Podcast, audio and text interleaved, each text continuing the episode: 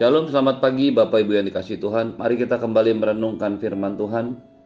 Pagi hari ini diambil dari Mazmur pasal 32 ayat 1 sampai dengan 11. Mazmur pasal 32 ayat 1 sampai dengan 11. Kebahagiaan orang yang diampuni dosanya. Dari Daud, nyanyian pengajaran.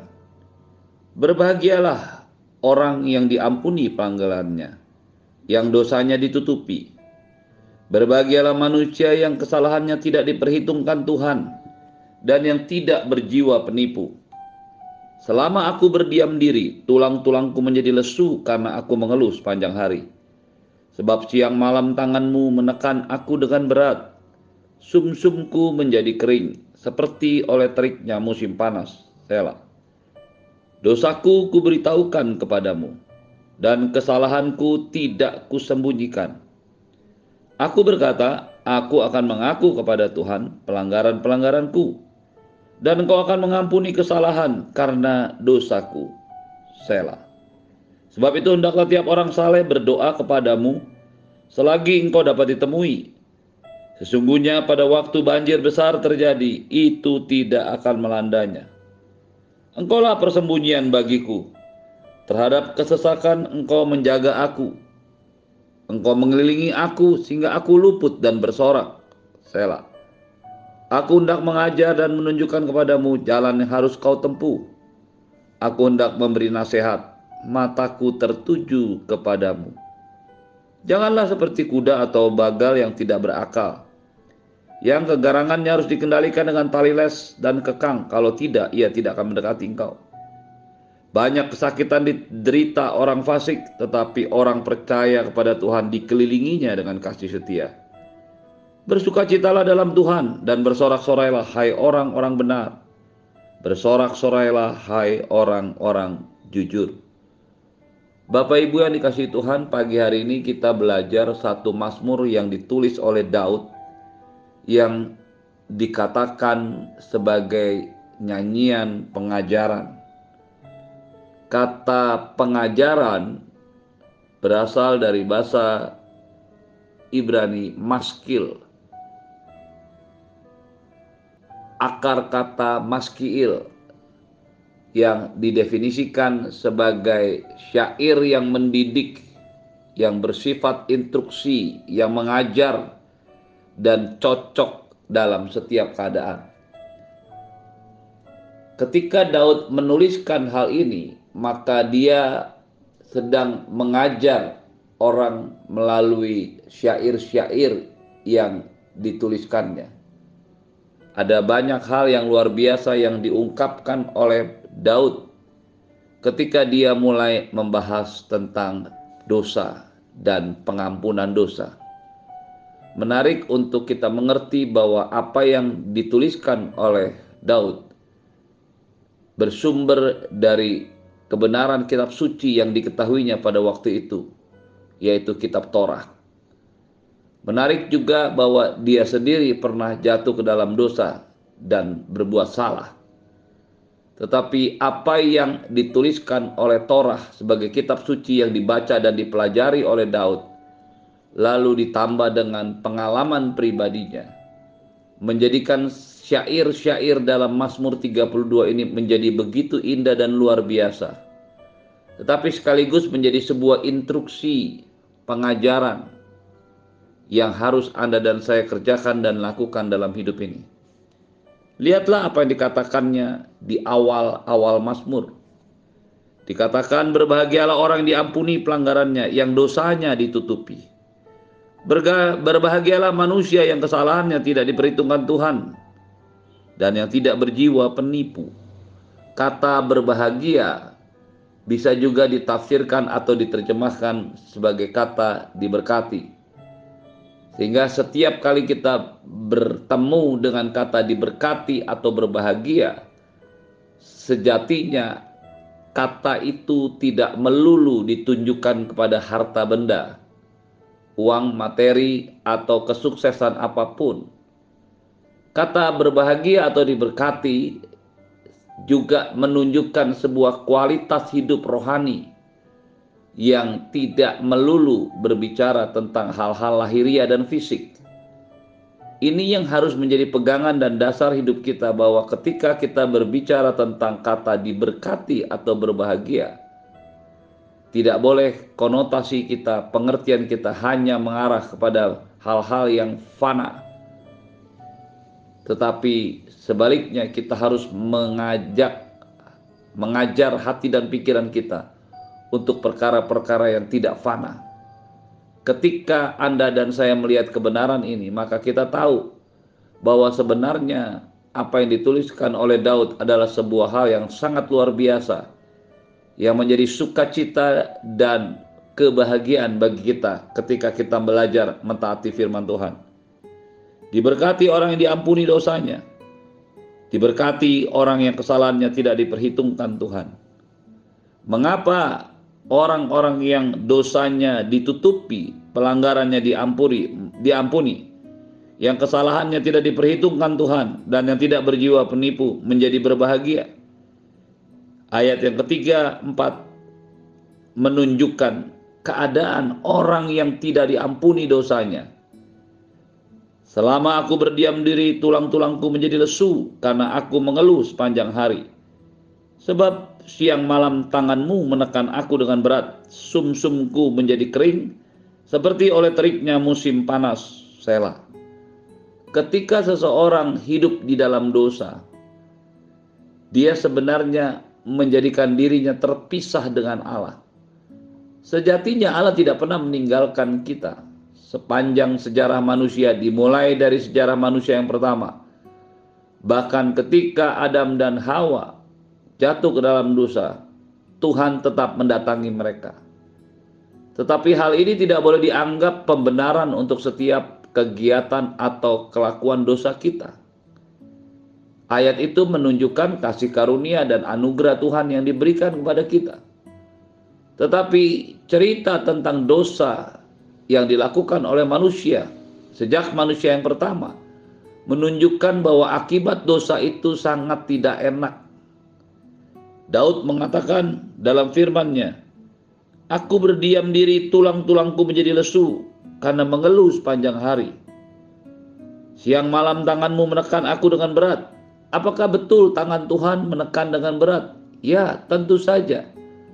Tapi tekanan Tuhan bukanlah tekanan kebencian. Tekanan Tuhan itu terjadi karena ketika Anda dan saya berbuat dosa atau melakukan dosa, sebenarnya kita sedang mengambil jalan untuk memisahkan diri dengan Tuhan. Yesaya pasal 59 dengan jelas mengatakan dalam ayat yang pertama dengan yang kedua, tangan Tuhan tidak kurang panjang, telinga Tuhan tidak kurang panjang untuk mendengar, dan tangannya tidak kurang panjang untuk mencapai kita. Tetapi yang merupakan pemisah antara kita dengan Allah kita adalah dosa kita. Ketika seseorang berdosa, dia menjadikan dirinya terpisah dari Allah. Itulah yang membuat kita merasa tertekan. Itulah yang membuat kita merasa tangan Tuhan menekan kita. Karena Allah sedang menciptakan Anda dan saya hidup bersama-sama dengan Allah. Itu sebabnya kehidupan tanpa Allah, ketika ada dalam dosa, maka menjadi sebuah kehidupan yang sangat berat. Kehidupan yang tidak menekan kita. Sekali lagi, bukan karena Allah yang bertindak demikian, tetapi kemanusiaan kita, hidup duniawi kita yang membuat kita terpisah dari Allah dan tertekan sepanjang hari, sepanjang malam.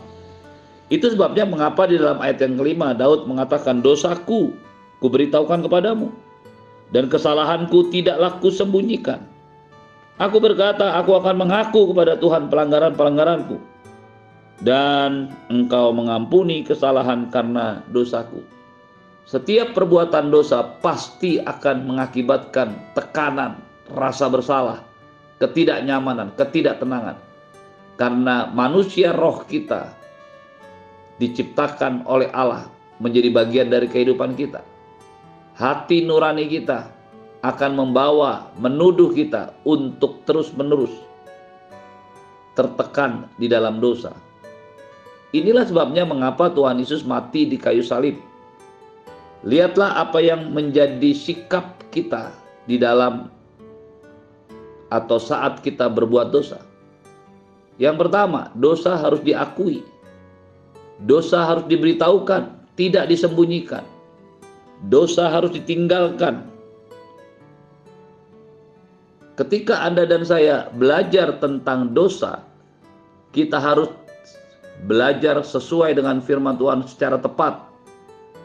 Yang pertama, pengampunan Allah akan mengampuni dosa kita. Pengampunan Allah yang kedua akan menutupi dan menyingkirkan dosa-dosa itu dari hidup kita. Dan yang ketiga, pengampunan Allah akan menghapus, tidak memperhitungkannya lagi, menghapus catatannya, dosa tersebut dalam hidup kita. Itulah yang akan dilakukan Tuhan ketika Dia mengampuni kita. Dia mengampuni, Dia menutupi dan menyingkirkan kita dari dosa, dan Dia menghapus, tidak memperhitungkan sama sekali. Hal ini menunjukkan anugerah Allah dalam Injil, berita keselamatan, yaitu pengampunan dosa. Dan pengampunan dosa ini adalah sesuatu yang Allah kerjakan dalam sejarah hidup manusia sejak manusia pertama di Taman Eden. Ketika Dia tahu manusia pertama dan istrinya sudah berbuat dosa, Dia tetap mendatangi, karena itulah sifat ilahi Tuhan, Allah yang pengampun, Allah yang mengampuni segala dosa kita. Tetapi kebenaran ini tidak membolehkan kita untuk berpikir, karena kita mempunyai Allah yang maha pengampun, yang sudah mengampuni dosa kita melalui kematian Tuhan Yesus di atas kayu salib, yang sudah tidak memperhitungkan dosa kita, yang sudah menyingkirkan dosa kita, yang menghapus seluruh dosa kita. Pemikiran yang tidak boleh terjadi adalah kita menikmati semua itu dengan sikap hati meremehkan atau menganggap mudah untuk berbuat dosa. Ada kewajiban yang selalu mengikuti pengampunan dosa. Kewajiban yang merupakan respon iman setiap orang yang menerima pengampunan dosa. Perhatikanlah ayat-ayat yang ada dalam firman Tuhan, karena ayat haruslah menjelaskan ayat. Yohanes 3 ayat 16 mengatakan, karena begitu besar kasih Allah akan dunia ini, sehingga Ia mengaruniakan anaknya yang tunggal Tuhan kita, supaya setiap orang yang percaya kepadanya tidak binasa, melainkan beroleh hidup yang kekal. Kasih Allah dinyatakan dan ditunjukkan dengan cara mati di atas kayu salib untuk mengampuni semua manusia. Apakah kematian Tuhan Yesus di kayu salib mampu menyucikan, menghapus, dan menghilangkan semua dosa manusia? Jawabnya tentu saja mampu.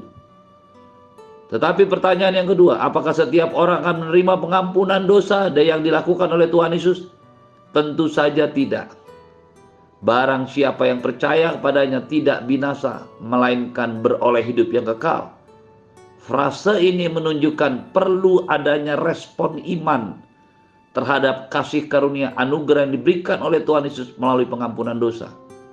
Hal yang sama juga berlaku untuk setiap dosa-dosa yang Anda dan saya lakukan.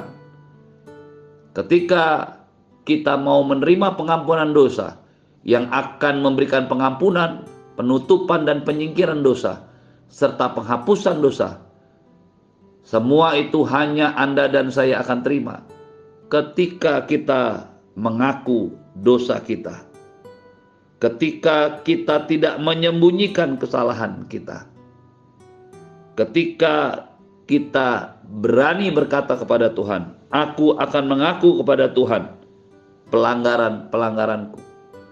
Semua tahapan pengakuan ini akan membawa kita untuk mengerti betapa salahnya dosa yang kita lakukan. Sebaliknya, ketika kita tidak perlu atau tidak pernah mengakui dosa kita, maka lama-kelamaan kita akan menjadi terbiasa dengan dosa dan tidak lagi punya rasa bersalah karena dosa. Karena dosa-dosa yang tidak diakui dengan jujur, tidak dikatakan, tidak diberitahukan kepada Tuhan, dan tidak disembunyikan, akan membawa kita ke dalam satu pengertian bahwa Allah tidak suka, Allah membenci dosa kita, dan Allah mengampuni dosa kita. Kewajiban ilahi yang lain ketika kita sudah menerima pengampunan dosa adalah kita tetap berdoa. Sebab itu setiap orang saleh berdoa kepadamu selagi engkau dapat ditemui. Sesungguhnya pada waktu banjir besar terjadi, itu tidak akan melandanya. Apa yang dikatakan oleh Daud merujuk kepada pengalaman air bah Nuh, ketika ada dosa-dosa yang tidak diampuni, maka itu mengakibatkan mereka tidak masuk dalam bahtera penyelamatan yang diterima oleh Nuh dan keluarganya. Setiap orang saleh berdoa kepada Tuhan. Di dalamnya menyangkut pengakuan dan pertobatan dari dosa-dosa. Maka keselamatan akan menjadi miliknya. Tuhan akan menjadi tempat persembunyian kita. Dan kewajiban ilahi yang lain adalah hidup dalam tuntunan, bimbingan, dan nasihat Tuhan. Aku hendak mengajar dan menunjukkan kepadamu jalan yang harus kau tempuh. Aku hendak memberi nasihat, mataku tertuju kepadamu. Ada jalan kehidupan yang harus Anda dan saya lakukan. Ikuti, hidupi. Tidak ada pilihan lain. Kalau Anda hidup dalam pengampunan dosa, menerima anugerah Allah, itu juga berarti Anda dan saya juga wajib hidup saleh di hadapan Tuhan. Dituntun, dibawa, dan diberi nasihat oleh Roh Kudus yang memimpin hidup kita. Terimalah berkat yang berlimpah dari Bapa di surga, cinta kasih dari Tuhan Yesus, penyertaan yang sempurna dari Roh Kudus, menyertai hidupmu hari ini dan sampai selama-lamanya, di dalam nama Tuhan Yesus. Semua yang percaya katakan amin.